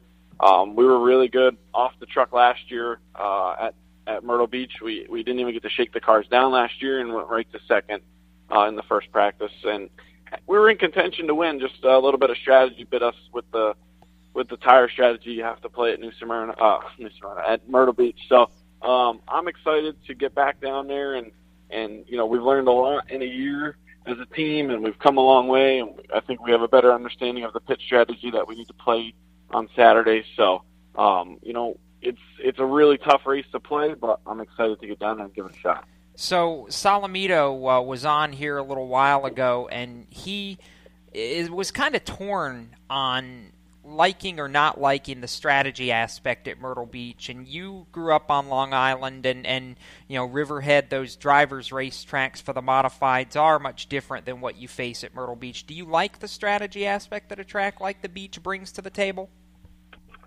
I, I like it once a year. You know, I think it's something different, and it, it kind of it rounds out all the the racetracks. You know, we have all different types of tracks, but I think it it makes you become a more whole driver. You know, it's um, you know we don't have a road course on schedule, but it's like I had another wild card like that where you have to play strategy, whether it's with your pit stops and your crew chief drawing up different strategy, and you know you're not just all out going as hard as you can. The driver has to have finesse, and um, there's just a lot of different aspects that it brings to the series. It's not something I think we should be doing more than once a year, but uh, I do enjoy going down there. It's nice to start the season off down south in the warm weather, and um, I think it uh, it it definitely you know, it adds more characteristics to our series, and I think that's a good thing. We uh, we were talking with Timmy earlier. I mentioned the fact that normally we have you guys on our Monday night show that we do this show uh, live on Thursday nights and ends up being syndicated. We've got over a million listeners worldwide on several different platforms for this show, and I asked Timmy to kind of define what a modify was and all of that. My question for you is, with all the horsepower the big wide tires and all of that that you have how does that? How does a track like Myrtle Beach affect the modified? We know how it affects late models and so forth, but this has got to be one of the rougher, more abrasive tracks you run at during the year. Even though a lot of the tracks in New England are pretty old. Yeah, it's it's one in its own down in uh, Myrtle Beach. Um, you know, New Smyrna is kind of close to the way it wears out tires. but at least at New Smyrna you can go hard for a little bit. I mean, right off the right off on a sticker uh, tire run at, at Myrtle Beach, you cannot really go as hard as you want. You will wear the tires out in, in a lap. Um, after 10 laps, you know, the, the drop off is, you know, at least a second yeah. or more. So um, the tire compound we run is just really soft, and I, honestly think with any compound we bring, it just wouldn't, it wouldn't make the racing any different. So uh, it's it's definitely a beast of its own. But um, you know, I think it, like I said, it makes um, it makes you, you know, come up with tire strategy, and it gets the crew chiefs involved and the pit crew involved, and um, it just makes for a good event overall. Justin, we got about a minute left, and I want to give you a chance to shout out to the supporters and sponsors that make it possible for you to get to the racetrack. Who do you need to thank? Uh, we can't do it without everybody. You know, uh, we got. I've been driving for Ken Massa now for ten years. Uh, we actually have. Uh, this is our tenth season together, so um, I'm pretty excited about that. And M3 Technologies and his whole family, Janine and the kids, and uh, Phoenix Communications, everything they do for us to get us to the racetrack. We got Clearcom coming on board as an associate sponsor this year. Uh, LFR Race Cars, Robbie Fuller, and, and David Lewis of uh, of Robert Gates and Engines. Along with my whole team, you know, Ryan leads a great group of guys, and we got the whole same crew back this year, and actually uh, getting ready to they're heading out soon with the rig to head down there. So I'm um, excited to get the year kicked off here and and see what we can do. We're we're hoping we can pick back up where we were last year, but um, you know we're going to work hard, and, uh, keep progressing, and, and just try and be better than we were if we can. 10 years. I don't know, Jacob. One of them should get a pin. I don't know which one, but one of them should get a pin. If you be together for 10 years, one of them deserves a pin. Instead of a pin, we did a special uh, back panel of a bunch of old pictures and stuff that uh, Phoenix was willing to give up the spot of the car for to show old pictures of the team over the last 10 years. Oh, so it's nice. pretty, it's pretty cool of them to let us to do and a uh, little little tribute to Ken and thank a little way of thanking him for everything he's That's done awesome. for, That for myself awesome. and the team and, and That's everybody. cool. So uh, cool little thank you. Yeah, absolutely. And we want to thank Justin Bonsignore for joining us on the program tonight. With that, we're going to scurry right off to a break. Motorsports Madness, powered by mycomputercareer.edu, continues in just a moment. Parents, your son or daughter has had their license for a while now, but you want to make sure they're prepared for any situation they may face on the road. High school driver's ed doesn't teach them to drive defensively. They need to be prepared for any highway emergency. For less than a month's insurance, and a whole lot less, BSR instructors at Summit Point Motorsports Park in nearby Summit Point, West Virginia, will teach your son or daughter how to respond instantly and positively to unexpected situations on the road. BSR's specialized accident avoidance training teaches swerve to avoid maneuvers at highway speed, ocular driving, which focuses driving attention on ways to avoid accidents, vehicle dynamics and feedback, skid control and skid recovery, threshold braking on straights and progressive braking on curves, and off-road recovery techniques. This is stuff driver's ed simply doesn't teach. So call BSR today, 304 725 8444. Give your kid the skill set needed to drive safely and responsibly on the highway. That's 304 725 8444. You hear that? That's the sound of America's only sports car. That's right, it's a Corvette. But not just any Corvette. It's your Corvette. It's that who cares if there's traffic part of your day. And this can be you when you come to Cooper Corvettes. With 60 years of Corvettes to choose from, there's always a Corvette in your budget. And they'll service any Corvette you bring in. Cooper Corvettes on Route 1 just north of Quantico and Triangle. Call, click, or visit coopercorvettes.com. HMS Motorsport is the leader in motorsport safety. HMS serves the majority of Monster Energy NASCAR Cup, Xfinity, Camping World Truck, IndyCar, and IMSA WeatherTech teams, as well as countless SCCA and club level racers and driving enthusiasts throughout North America. Featuring world renowned brands like Schuberth helmets, Schroth belts, Adidas suits and shoes, Lifeline fire systems, and even Racecom radio kits, HMS has the right product for your type of racing and your budget. Their representatives are experts on only one thing making your track driving as safe as possible.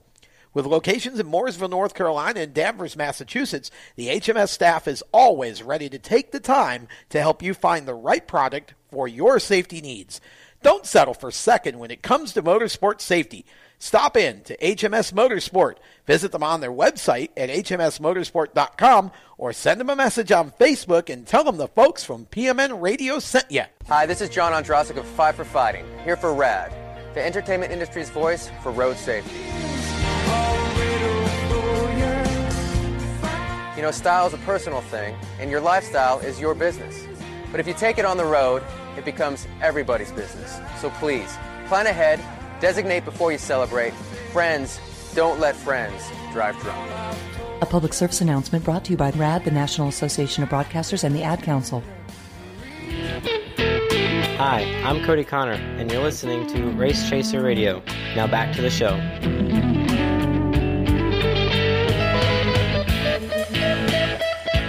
Convenient Cody Connor plug is convenient because Pass is getting ready to go to Richmond for their rescheduled They are. race. Yeah. I So- think that was the Tiger Stripes Blues. Something like yeah, that. that's what we'll call it. Welcome back to Motorsports Madness, powered by mycomputercareer.edu. Jacob Seelman and Tom Baker with you on this side of the camera, and on the other side is Randy Miller and Chris Murdock, who have been punching buttons all night and keeping us straight and in line and doing our thing over here. And not that I'm just going to jump right out from behind this table and abandon you for the rest of the show, but if I were interested in doing so and going and finding a cybersecurity job somewhere, Tom, I hear our friends at My Computer Career can help with that. You know, you're right. They actually can. I'm trying to picture you in cybersecurity, but um, yeah, my computer, Yeah, don't. My computer career can help you become or enjoy a job in cybersecurity, and they can train you for that position in as little as four months. Here's how this works: you go to mycomputercareer.edu. There's a free career evaluation there. Take it, and if it's something that you're interested in, you can have the degree in as little as four months two different ways. You can either study online, two to three days a week, or you can go to one of their campuses. They've got seven of them all over the country. So you can you can do either way. It doesn't make any difference. And here's the thing: you say, "Well, I'm not very good at math and science." It doesn't matter. It's not rocket science. It's my computer career. It's training for a better life. And there are over 2 million right now cybersecurity jobs that are unfilled across the country. IT is one of the growing professions, and it's not going to go away anytime soon. You're not going to be replaced by a robot. So, again, mycomputercareer.edu, free career evaluation. You can go there, take that, and if you decide you want to pursue a career in IT, as little as four months is all it takes at your pace, two to three days a week, on campus or online, doesn't make any difference. Financial aid is available if you're eligible, including the GI Bill, and they work with hundreds of employers so that you could be placed as soon as possible once you are able and, and have all the training that you need. So, there's no excuses. Just go to mycomputercareer.edu and take the free career evaluation and get started on your way to a new career in IT and cybersecurity. You're not really going to go into cybersecurity, No, I'm are not. you? Okay, good. I'm not. Yeah. I'm not smart enough for that.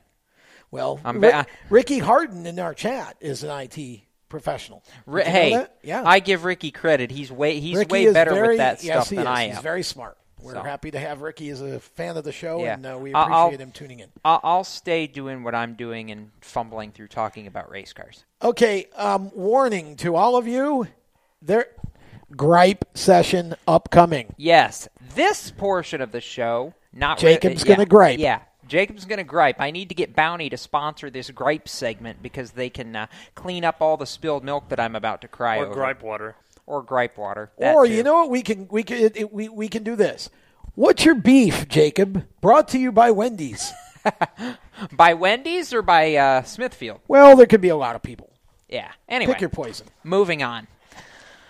My beef is once again with the NASCAR Hall of Fame nominating committee. Earlier it was about the Landmark Award. If you missed that, I got mad because Barney Hall and Janet Guthrie got bumped from the Landmark Award list for this year.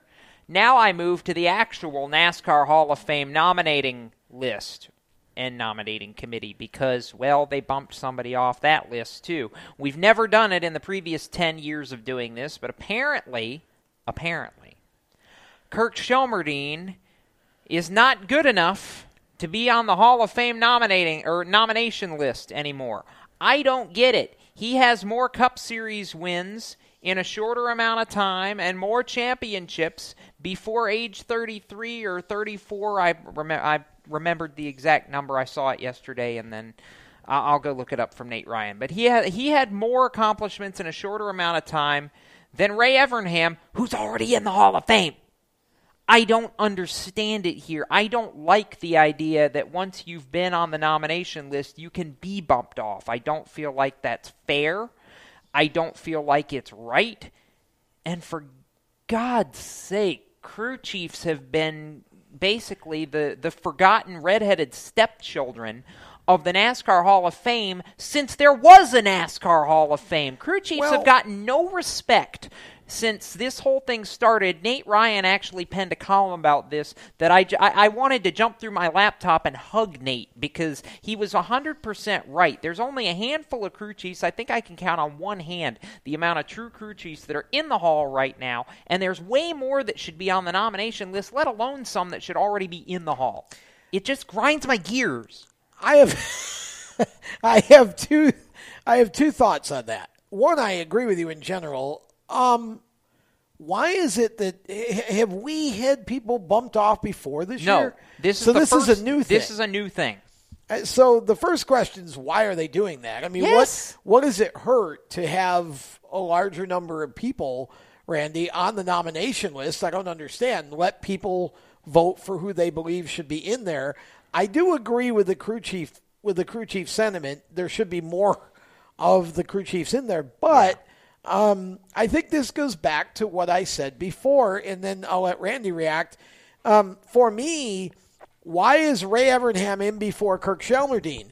There, there needs to be more of the legends and the and the older, uh, i those who impacted beforehand. Just because Ray's eligible doesn't mean he should be in on the first vote. If we're going to limit the number of people that can be uh, in the Hall of Fame at one time, that can be voted in at one time, Randy, I think we should look at doing it according to, at least for the most part, according to chrono, uh, you know, chronology instead of putting all these first time ballot Hall of Famers in and you know and, and leaving these guys like Kirk Shelmerdine off. Yeah, there's there's era creators at the beginning of NASCAR's history that haven't been in the Hall of Fame yet, but then we have people like, you know, Jeff Gordon, although he is, you know, a a great See, person. somebody like but- Jeff Gordon should well, be I a know. first I was just using him as an Fame. Yeah, but, I get but it. I'm saying there are people Yeah. that you know that have uh, are more recent people that have retired and they're already in the Hall of Fame, and we have people that pretty much invented the sport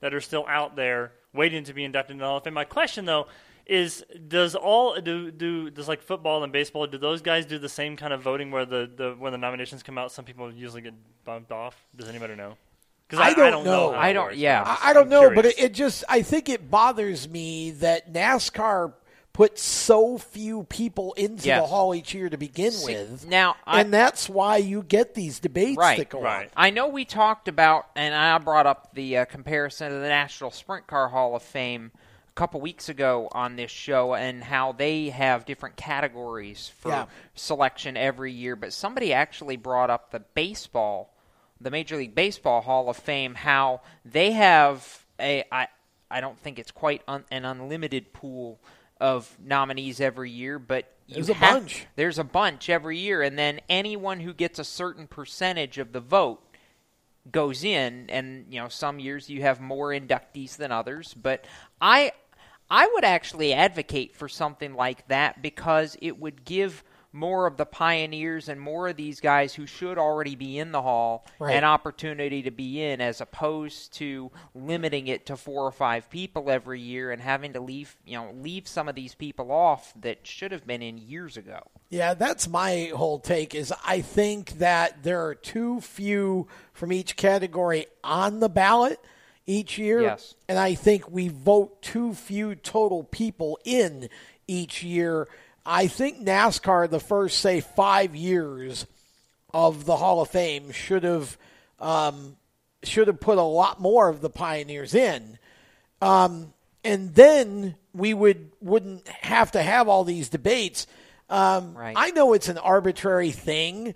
I mean, whether you're in the Hall of Fame or not, but to me, when you give as much of your life to the sport as Kirk Shelmerdine has, and you are as accomplished as he is, if you're going to put Ray Evernham in there, mm-hmm. by all means, he, Kirk Shelmerdine should be in there as well. And there, there are a number of other crew chiefs that would also be in that category. Dale Inman. I was going to say, You know? stop, stop and consider that Dale Inman wasn't even on the nomination list the first year of the Yeah, Hall of Fame, and he has exactly. more, and he has more championships than anyone in NASCAR. That's Including not, Richard Petty. That's not a team owner, Yeah, correct? he's got eight because he worked with uh, Terry with Labonte. Yeah. Yep. Yep. For, for Terry's second Yep. championship at Hendrick Motorsports. So, Yeah.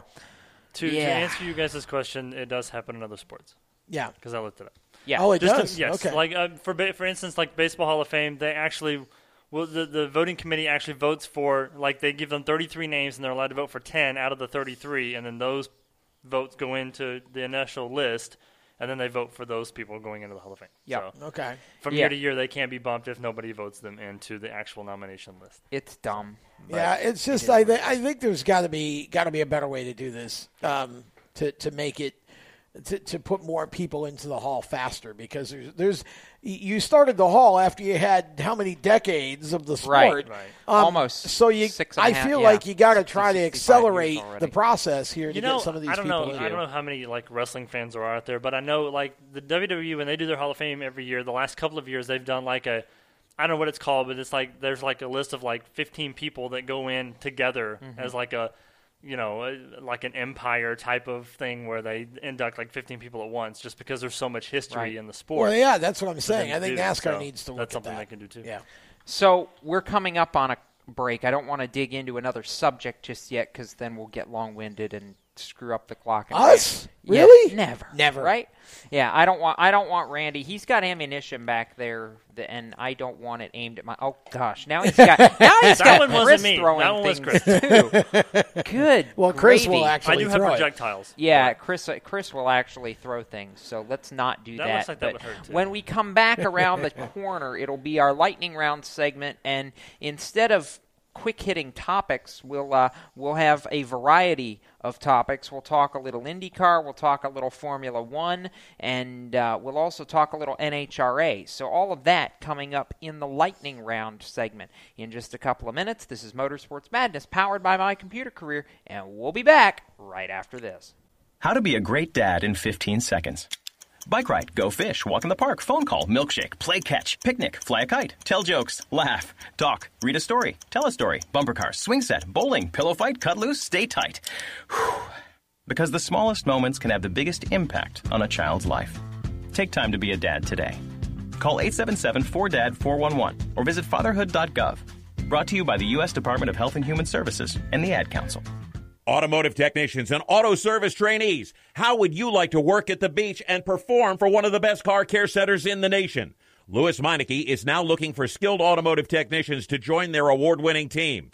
If you're a gearhead that knows his or her stuff or a young up and comer that has the motivation and drive to succeed, then you need to make this call today. 302 827 2054. Lewes Meineke Car Care Center, located in beautiful Lewes, Delaware, offers a highly competitive compensation plan, great benefits, a flexible schedule, and did we mention that you're going to be working at the beach? Plus, there's a signing bonus for the right candidates. Technicians must be ASE certified and have a minimum of six years experience. Beginners advance at your own pace in one of several entry level positions. But whatever you do, don't wait. These jobs will go fast. Call Tim at 302 827 2054. That's 302 827 2054. Lewes Meineke Car Care Center. Rev up your career. You hear that? That's the sound of America's only sports car. That's right, it's a Corvette. But not just any Corvette, it's your Corvette. It's that who cares if there's traffic part of your day. And this can be you when you come to Cooper Corvettes. With 60 years of Corvettes to choose from, there's always a Corvette in your budget. And they'll service any Corvette you bring in. Cooper Corvettes on Route 1 just north of Quantico and Triangle. Call, click, or visit coopercorvettes.com. How to deal with someone who says that's so gay. Outsmart them. This party is like so gay. Totally. Excuse me, but did you ladies know the word gay used to mean happy or excited? Then it became a word used to describe gay people. Then somehow it came to mean dumb or stupid, which is how you just used it, which is not very nice. Ew, that guy is on the football team and super smart, and he totally hates us now. Totally. When you say that's so gay, do you realize what you say? Knock it off. Learn more at thinkbeforeyouspeak.com. Hi, I'm Zane Smith, and you're listening to Race Talk on the Performance Motorsports Network. Now back to the show.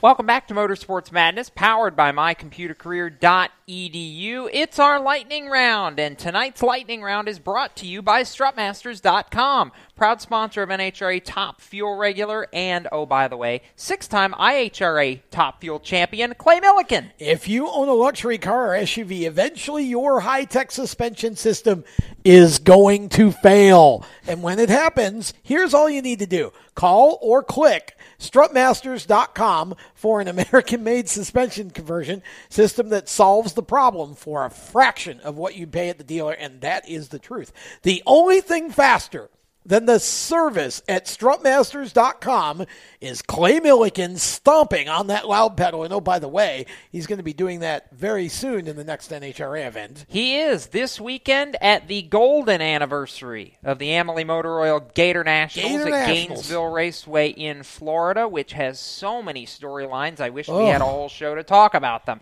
We'll hit the highlights. Number one, I think, is Clay Millican and the fact that he and uh, Steve Torrence likely going to resume their battle for top fuel supremacy. And oh, by the way, neither one of them have won yet this season, considering uh, Steve's dear old dad, Billy, managed to do it out in Phoenix did. earlier this year. So uh, I think that's the interesting thing there in Top Fuel is the guys who have dominated the last year looking to get back up on the high horse, so to speak. Funny car. Jack Beckman's looking to become the first driver in a while to go back to back at the Gator Nationals. And I loved this quote from Beckman earlier this week. He goes, I don't want to be the guy who won the 49th Gator Nationals. I want to be the guy who won back to back and won the 50th because 50th only comes around about once in a lifetime. Well, that's exactly right. It'll never come around again. Probably not. He'll be long retired by the Well, time. once you yeah. get to 50, you go to 51, you don't go backwards. True, so it'll true. never come around again. Uh, and and by the time the next major milestone comes along for the Gator Nationals, Beckman will be long since retired. I would Yeah, think. I would think so. I mean, un- unless he's going to pull a John Force. But speaking of John, always that yeah, possibility. Speaking of John Force, John Force is going for NHRA Funny Car win number 150 this weekend in the 50th annual Gator Nationals. So that's a big deal. And Take that, Kyle Busch. yeah. there you go. Yeah. Good. If Kyle Busch runs as long as John Force, I don't want to think about how many races he could win. Oh but- my gosh, Oh, he might wow. catch Petty. anyway, so yeah, there there's funny car pro stock. Um, couple things that I noticed on social media this week. Number one, Alex Laughlin is debuting a Haviland scheme on his pro stock car that's red and gold, and it is absolutely fantastic looking. Um, that that car is going to be really slick this weekend in Gainesville. Pro stock motorcycles really where the fun storylines are, though. Tom, in a world where Angelle Sampey and Vance and Hines are in the sport, what odds would you have ever given those two sides to pair up for anything? I know it's amazing. It's kind of that's kind of like the if you're a baseball fan, it'd be kind of like the Yankees and the Mets co-promoting something. Yeah. or the Yankees, and the Red Sox. It just shouldn't happen. Oil and water. Yeah. Should never mix. And yet Angelle is driving the third Vance and Hines street rod this starting this weekend at the Gator Nationals.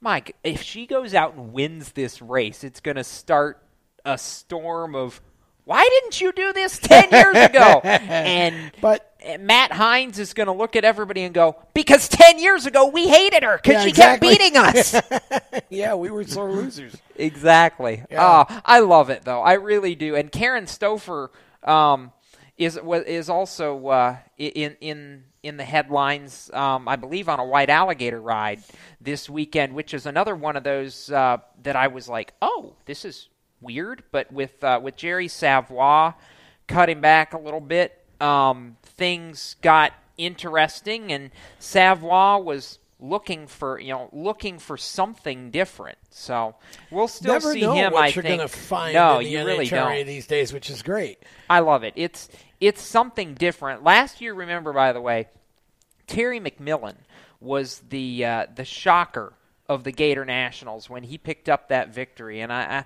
I I'm hoping that we might see something crazy like that again. The coolest storyline about this year's Gator Nationals, not only is it the 50th, but NHRA's also got something fun going this weekend called Unfinished Business, Tom, where eight of the legends of the sport, including Joe Amato, Big Daddy Don Garlits, Shirley Muldowney. There's a handful of others too. I'm not going to go through the entire list, but legends of the sport, the founding members of the sport, in some cases, are racing against each other in elimination passes in identically prepared Toyota Camrys at Gainesville this weekend. It's weekend. IROC NHRA style, and I, I love it.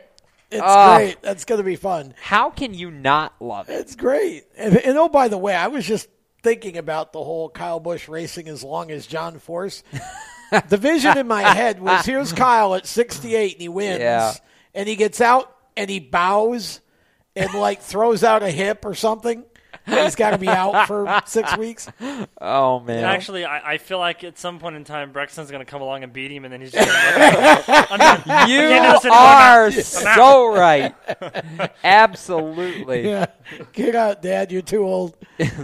Oh man! All right, Form- Anyway. let, let- yeah, let's go to um, F1. F1 for a minute and ask ourselves because the Australian Grand Prix is this Yeah. weekend. We talked at the top of the show the tragic death of race director Charlie Whiting. Um, so I know it's going to be a somber note in the Australian Grand Prix paddock this weekend. But the question everybody's asking is: Lewis Hamilton, Sebastian Vettel, or somebody else?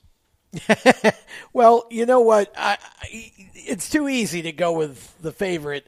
Um, I, I had to laugh at Lewis's teammate. Um, oh, Valtteri. Valtteri B- Bottas, who who suggested that he's basically in paraphrasing.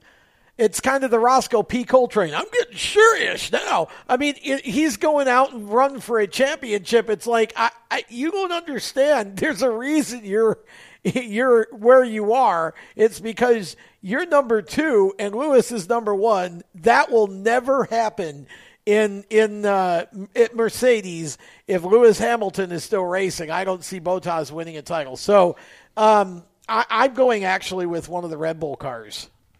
Can you guess which one? Max. Yeah, Max Verstappen. Yeah, I am. I actually feel like they're going to have an interesting season and be fun to watch this year. I think him and Gasly will be good teammate, teammates, and uh, uh, it isn't often that you see Max this excited going into a season about th- what the situation is there, but he's really stoked. Well, I think Pierre Gasly's going to push Max. I agree. as well. Yeah, Um, Pierre's and I- got some learning to do, but I he think does. he's going to. I think he did a lot of learning with with as far as he took Toro Rosso last year and the points he scored. I believe Pierre's done a lot of learning already. I think he's going to be just fine and Yep. be up to speed very quickly. I, I felt like he was even better at Toro Rosso than Max was when Max was at Toro Rosso personally. Yeah, So yeah. um, I think agree. that's a very good sign of things to come. Uh, we'll go back around the table for IndyCar conversation now with a couple minutes to go here. Chevrolet lost the Manufacturers Cup for the first time in seven Yep. years last year at the end of the NTT IndyCar Series season. However, they're back on top. They won the season opener in St. Petersburg with Team Penske and Josef Newgarden. Is Chevrolet back? Is this a sign that the Bowtie Brigade is going to get back on the horse and uh, stomp on some HPD this year? If you're asking me, uh, I don't think one race is good, is nearly enough of a data sample to. Penske always runs well at St. Pete, so I don't feel like um, I don't feel like we know that yet. I, I hope it will be even up. I I'd love to see 15 to 20. I know there are 15 20 to 20 drivers that can win a race Right. on any given day this year. I don't know if there are 15 to 20 cars. That's what remains to be seen, and I Right. hope that's the, the case. Randy? Kyle Busch. Oh, sorry. you did say you were gonna. The um, I feel like coming going into Daytona, everybody was so excited about Chevrolet, and Chevrolet failed pretty much at Daytona. So, I mean, I know it's IndyCar, not NASCAR, but I feel like their their number needs to be drawn right now because I don't feel like they're really that great.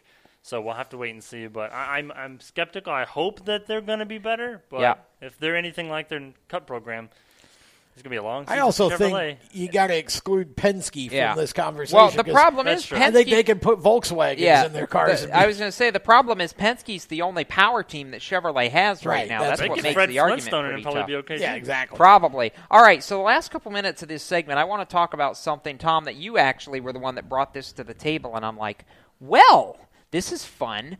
Um, Mecum Auctions this weekend is going to be auctioning off some pretty cool motorsports history, a selection and an offering of cars from the Earnhardt collection, Yeah. including one of his 1994, that's championship number seven, by the way, title winning race cars. Yeah. You were you were the one that mentioned this. You probably Oh, know I was. I, I, I didn't do. know if you were going to ask a No. question or. I, I don't um, have a question. I just want to know more about it. I don't. Well, the the problem is we really don't know that much more about it, except that on Saturday in Phoenix at the at the Mecum auctions, uh, there are going to be um, a whole bunch of Earnhardt cars. Um, you know, uh, twenty to be exact, and it's going to be. I think this is going to be interesting because you know how people are with nostalgia in motorsports and Dale Earnhardt. I I'm going to be interested to see how many of these cars go for seven to eight figures. Yeah. Um, I could see seven figures easily for the championship car. So the uh, I I just quickly hit a Google search and uh, went to Auto Week on this. So uh, the collection from uh, the collection devoted to Dale Earnhardt is what they're calling Yeah. this.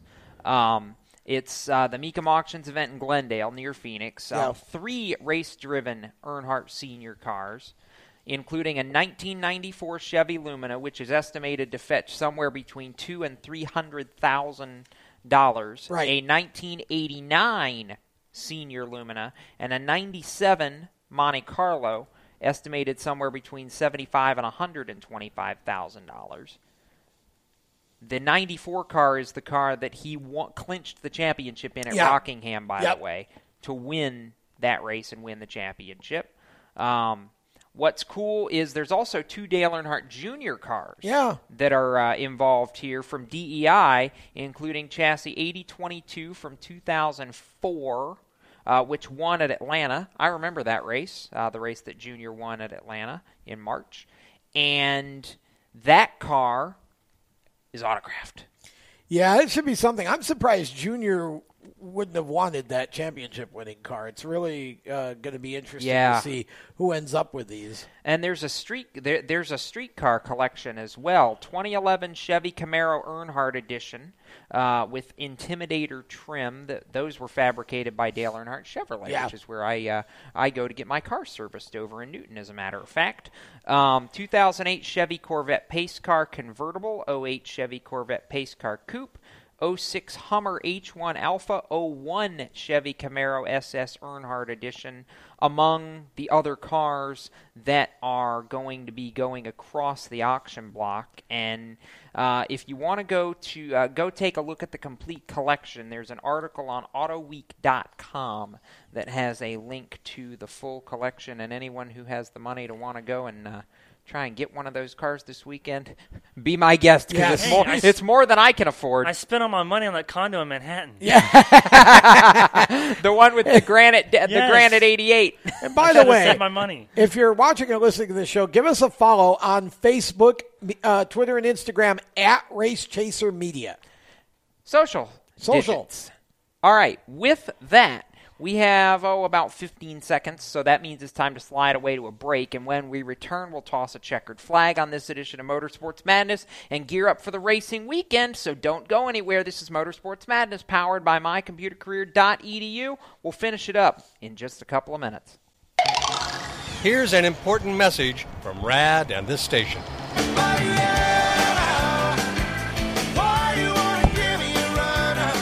Hi, this is Bob Sheehan from Blues Traveler for RAD, recording artists against drunk driving. I like to party just as much as the next guy, maybe even more. But the one thing I won't do after I've had a few is get in the car and drive. Don't blow it. Always choose a designated driver. Remember, music lives, and so should you.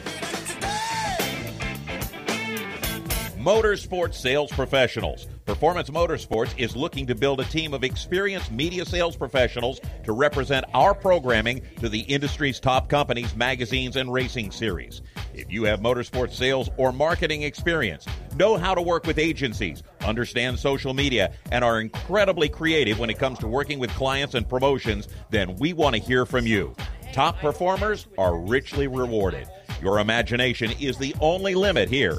Call 717 749 0444. That's 717 749 0444 or email us at scorpionradiogroup at gmail.com. You want to ask for Sue. You are a waste.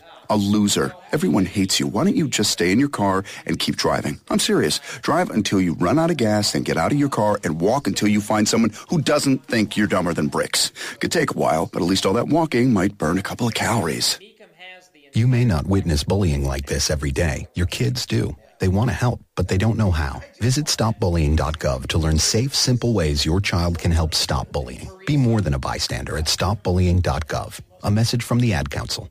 You own a performance car and you know how to drive, but you want to learn real performance driving. Well, Bunky, get that car off the street and onto the track. Summit Point Motorsports Park, the Mid Atlantic's premier road racing facility, located just over an hour from D.C. in nearby Summit Point, West Virginia, is the place to go. And you'll find that Friday at the track is going to give you what you need. For less than a monthly car payment, you can attend this regularly scheduled one day instructional event in your street car on one of Summit Point's three world class road racing circuits. You'll receive classroom instruction, skid pad instruction in their cars, including front and rear skid control, and four 20 minute in your car instructional sessions from a professional instructor. Have fun, go fast, and really learn how to drive.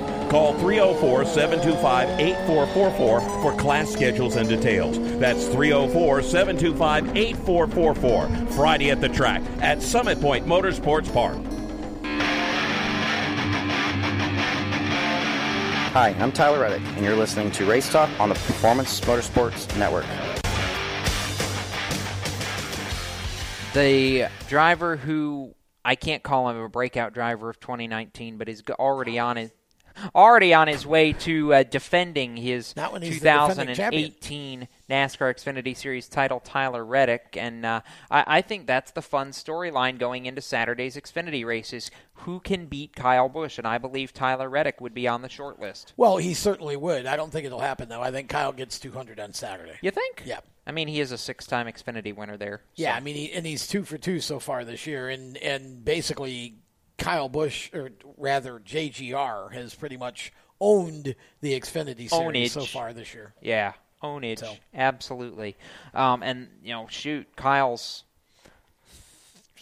two for two in trucks too. Yeah, Wow. I think if if anybody beats Kyle, it's Christopher Bell. Yeah. That's my yeah. take on that. that. yeah, and for Bell, it would be interesting to if he does deny Kyle 200 and make him wait till Sunday. Boy, that that would be the real story of the weekend if somebody can deny Kyle and force him to wait till Sunday. With that, we're gonna tie a bow on this show and thank our partners at mycomputercareer.edu, HMS Motorsport, and strutmasters.com for what they do to make this show possible, as well as Chris Murdock and Randy Miller behind the glass for letting us actually stay on the air the entire show. Yeah. That's always much appreciated, gents. You haven't signed off yet. True, but I'm about to. For Tom Baker, I'm Jacob Seelman. Folks, keep it off the wall, and if you're headed to a racetrack this weekend, we might, might just see you there. Have a safe racing weekend till we meet again. You've been listening to Motorsports Madness with the Race Chaser Online crew. Stay tuned to Performance Motorsports Network for more race talk. For the latest motorsports news, visit racechaseronline.com. Motorsports Madness is a copyrighted production of the Performance Motorsports Network, www.performancemotorsportsnetwork.com. A member of the Scorpion Radio Group Incorporated, and may not be rebroadcast, replicated, or saved in any media without the explicit written permission of PMN. Check out our Facebook page or our section in the PMN website. The opinions expressed on this program are those of the host, co hosts, and guests, and do not necessarily reflect those of the management and ownership of either the Performance Motorsports Network or Scorpion Radio Group Incorporated, the advertisers, or the marketing partners. Be listening again next week when the madness returns on Monday night at 7 Eastern. Until then, keep it off the wall and keep the shiny side up.